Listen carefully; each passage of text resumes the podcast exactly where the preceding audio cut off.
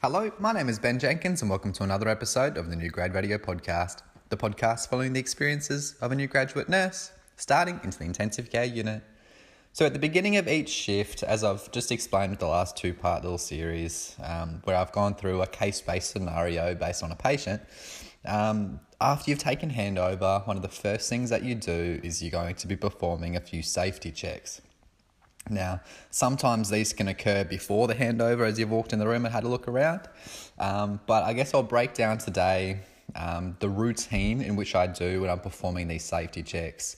It's uh, and when I say routine, it, it is very very important. The same way in which you're performing head to toe assessments, um, it, really is developing the same routine to be doing it time after time after time to make sure it just becomes autonomous so you don't miss anything. So today's episode, I'm gonna be breaking it down piece by piece about what safety checks I'm doing, uh, but also explaining why I'm doing it.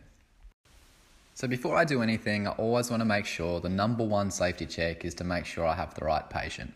Um, so what I'm doing is I'm going straight up to the patient. I'm looking at their wristband. Um, I'm looking at uh, if they have at least two wristbands on the patient, um, and that it's got the correct name and the UR number, uh, and looking at uh, if it's a red or a white band. A red indicating that they have allergies, and a white uh, saying that they do not have any allergies um, when I first sort of come on, uh, before I do anything anyway, and really take handover, well, I log myself into the system and I acknowledge and have a look at if the patient has any allergies, and I acknowledge it on the system. And I go over to the patient to make sure they have the correct coloured wristband. I also go up to the, the monitor as well, and it will make sure that the patient's details are specific onto the monitor as well. So the routine of the safety check is going to be following a U shape around the each of the walls of the of the bed space itself. So to start with, I'm going to be going over and checking the wet pendant. Now the wet pendant is a uh, sort of like a hanging table, I guess is the easiest way of explaining it, and it's attached to a hydraulic system to the roof, so you can move it sort of back and forward and around uh, where you need to. Uh, and the point of a wet pendant, so not only does it is used as sort of like a little tiny mini workstation for which you can stick stuff on. Um, but it also has a drawer and it also has oxygen and suction attached to the wall as well. So when it comes to my checks, so I one of the first, so the first thing I'm going to do is I've opened up the drawer and I look inside to see if there's adequate equipment inside. So what there should be um, is going to have uh, sterile gloves, Y suctions still within their sterile uh, wrappings. You'll have um, the OPA, so the oropharyngeal airway, otherwise known as a Guedel airway. So I'm measuring that against the corner of the mouth the angle of draw of the patient. So just in case I would need to use it, that it's there at the correct size. Also check the aramine uh, medication that we always keep at the bed into the wet pendant um, to make sure that it's within normal date uh, and that it is the correct medication. Um, and that it's also got something to draw it up with if I need to, if I need to administer because of uh, a huge drop in blood pressure. Um, so I've got a 10 ml syringe and a uh, sharp needle in there to be able to draw it up with. I've also got uh, can never remember the name of it, but there's a, a piece of equipment which we attach to the endotracheal tube, uh, to the pilot sort of tube area to make sure that the endotracheal tube cuff is blown up to the correct pressure. So I'll do that at that time as well to make sure it's within normal pressure for my patient if they're intubated. Um, so that is correct. And usually in there as well, you'll have a, a pen light as well as an axillary temperature probe. So I've made sure that there's the equipment I need inside the wet pendant.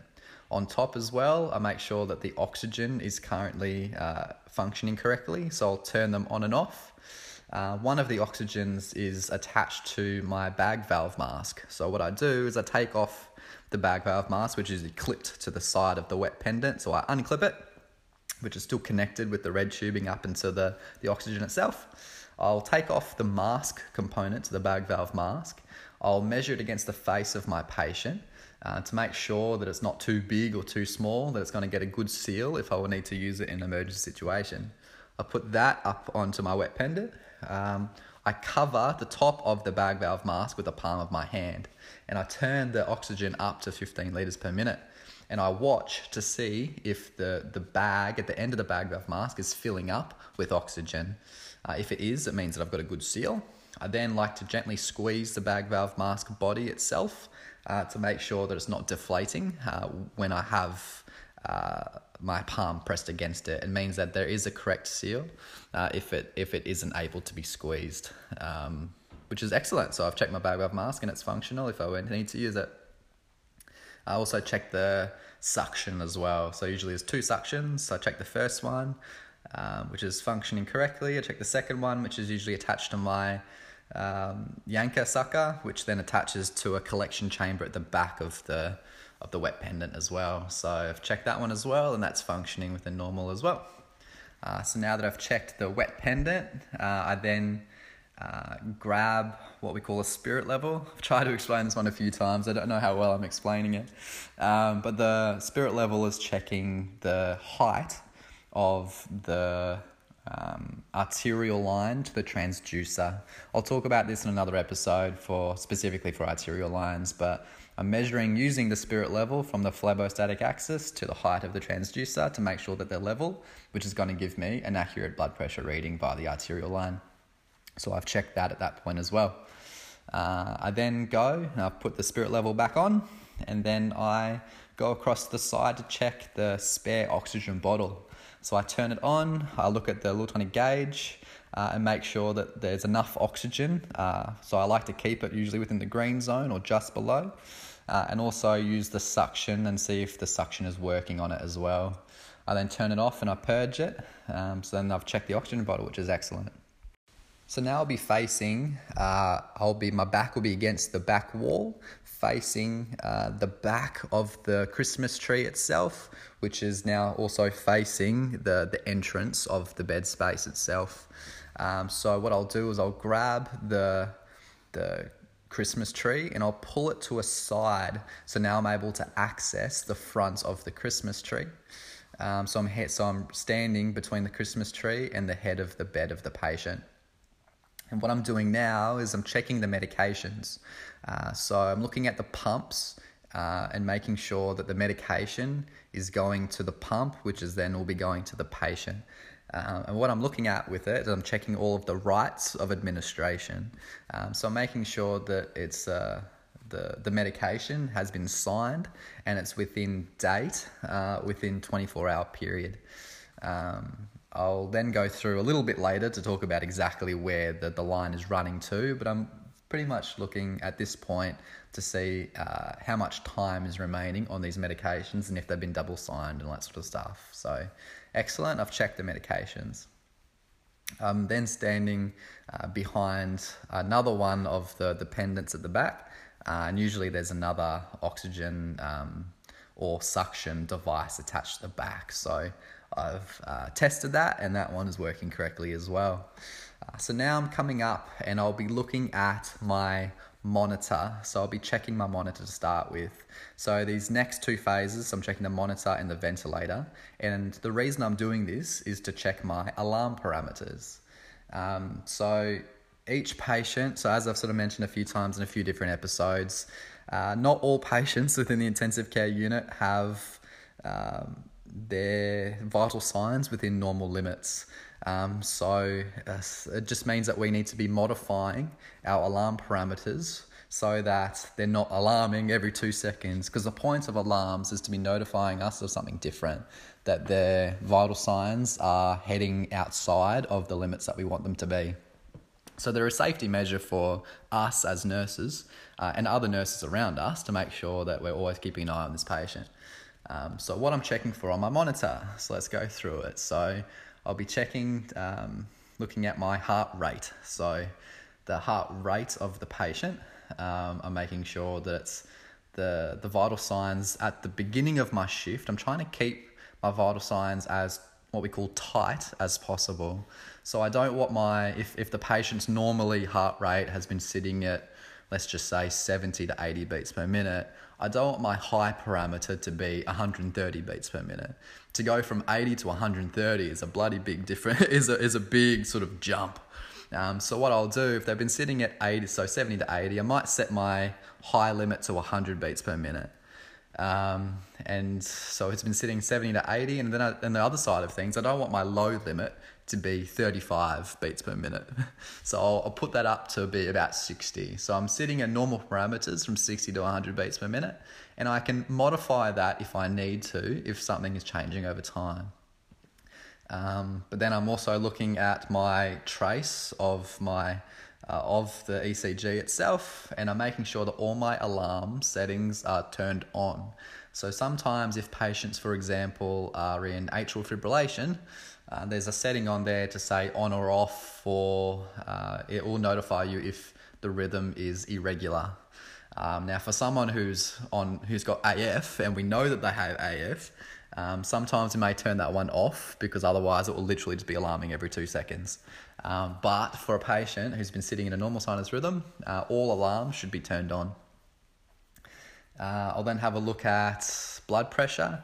Uh, so the most of the time we're going to be measuring a uh, a map rather than a systolic blood pressure. But again, this will change if we're measuring it for someone with a traumatic brain injury.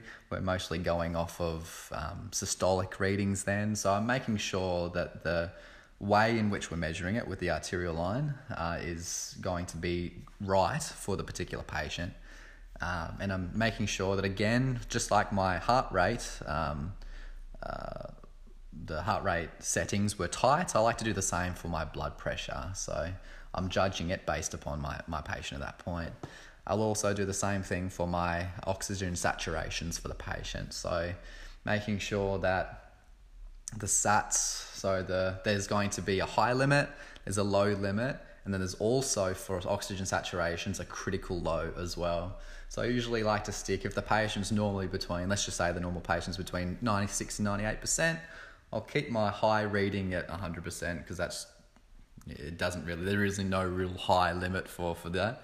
Uh, but the low limit i'll probably stick at uh, 92% uh, and then my critical low will be about 88% um, so i'll know definitely if they're starting to desat.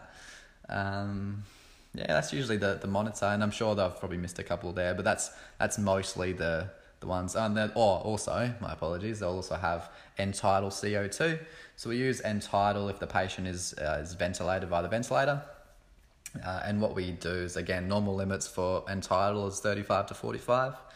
Um, and again, I'll keep them nice and tight to start with. But the reason we keep end tidal alarms on is to make sure that the it's a way of determining if the end, uh, if the ETT is still in place. Uh, if if the signal was to suddenly just disappear, uh, it could mean that the ET uh, tube has been dislodged, uh, so therefore we have an airway emergency. So always make sure that those tidal CO2 alarm parameters are, are flicked on. Um, and temperature as well. So, uh, usually, temperature for a lot of patients in the ICU is measured by a, an adapter which connects onto directly onto the catheter. Uh, and we're able to set high and low limits for temperature on there as well. So, again, I guess the moral of the story of why I'm talking through all this is to make sure that all my alarm parameters to start with are all set very tight but if they were to keep alarming all the time, I'm always able to modify it from there. But better be safe from the start than sorry. Next, I'll work down to the ventilator itself. So, I've had a look at the mode of ventilation, which I've talked about in the one of the last episodes with that case-based scenario. So, I'm looking to see if they're ventilated via, uh, you know, pressure support, pressure control, or volume control mode of ventilation. Um, and depending on which mode I'm on, will really be making sure uh, that my alarm parameters are, are set accordingly. Um, so let's just say, for example, that my patient is on pressure support mode of ventilation. Uh, so the patient is doing a lot of the breath themselves. I want to make sure that my alarm parameters, especially for that, is going to be set within very tight parameters when I start my shift. So, with pressure support mode of ventilation, the patient is determining the respiratory rate and the tidal volume. So, for that, I want to make sure that my rate and volume parameters and my minute ventilation are going to be set very close. Um, so, I'm looking at respiratory rate. Let's just say my patient has been breathing at a rate of 15 to 20 breaths per minute. I'd probably set my high rate at probably 30 breaths per minute and my low rate at probably 10. Um, so it's very close. Um, and for volume, it, it's not so much to do with high volumes that you want it to alarm for, but it's really about low volumes. So if we've normally been breathing at 500 to 600 mils, uh, I'll probably set the low volume down to about 400 mils. Uh, and if it keeps ringing because it keeps going down low, I may lower it, but then we've got to figure out why has the, the tidal volumes gone down low. And I guess that's the moral of the story about all of these alarm parameters. It's one thing to set it, and if they're going off, they're going off for a reason. They're not necessarily just going off so you just keep lowering it or keep increasing it. It's trying to tell you something. So have a think about the what your patient is in here for uh, and not just silence it or change the, the alarm parameters just because it's starting to annoy you, but have a think about why that patient's temperature is increasing.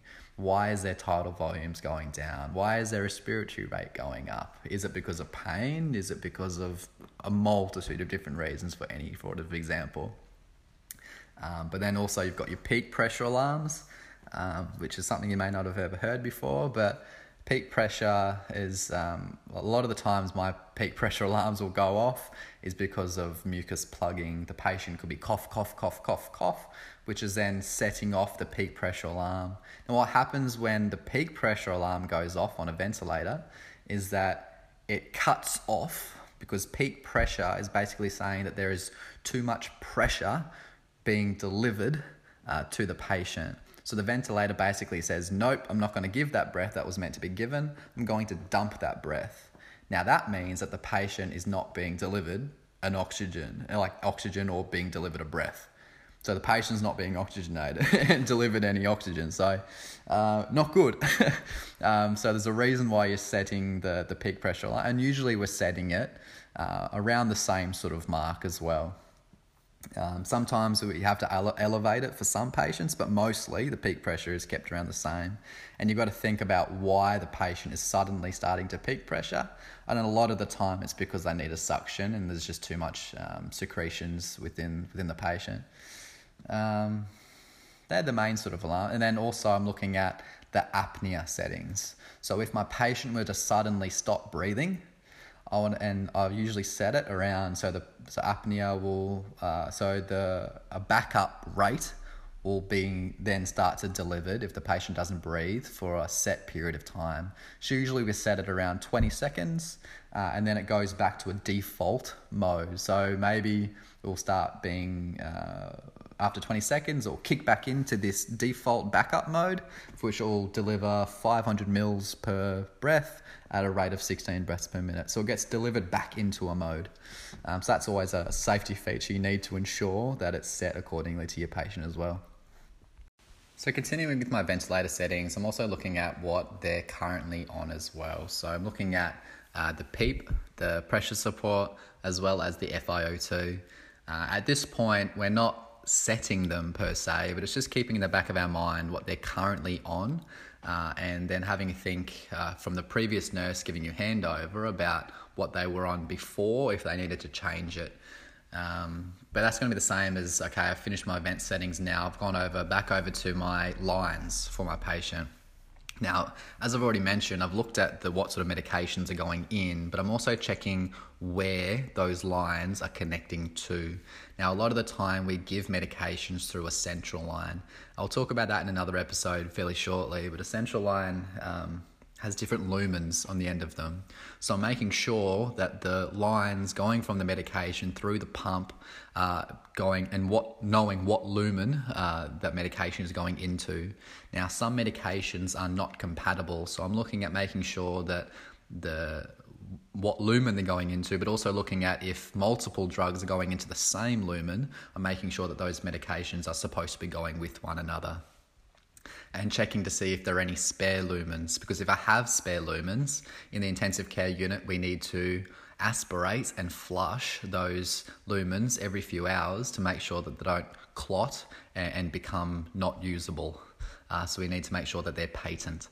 Um, so anyway, so that's that's always a start with them, but also making sure that the lines that are connecting to the central line are within date and uh, within yeah normal dates. So some um, some medications and their lines need to be changed every 24 hours, such as propofol and insulin.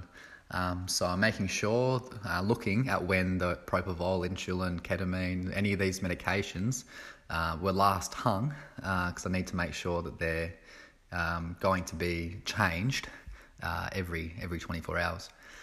Um, and then looking at that as well, so I've looked at the, the lines as well, but I'm also looking at um, the endotracheal tube um, and, and looking at how far in that tube is. So if it's constantly been documented at 24 centimeters to the lips, and I look at it, and it's currently at 24 centimeters to the lips, I've just confirmed that it was where it was since the last nurse documented it. And, and I always know at the back of my mind for the duration of my shift of knowing where that endotracheal tube is supposed to be because you know when you're moving it performing mouth cares and turning the patient it's important to know if that endotracheal tube has been dislodged or not because otherwise it can classify and, and start turning into airway emergencies. Um, and also looking down at my catheter of, of the patient and looking at uh, what size catheter it is and just looking at the position um, there you go guys that's my safety checks for you um, it's important just to take a step back at that point as well, have a look at the scene one more time, making sure everything looks like it's safe to enter. Uh, and then that's when I get into my formalized head to toe assessment for my patient. But I hope you found this uh, episode to be of interest and, and valuable to you guys.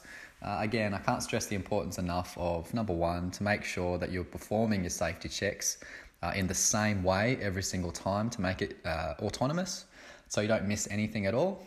Um, because the whole point of the safety checks is to make sure that you know that everything is as it should be. And if you were to need something in an emergency situation, you know that it's there and that it is usable uh, and ready to be used in that moment.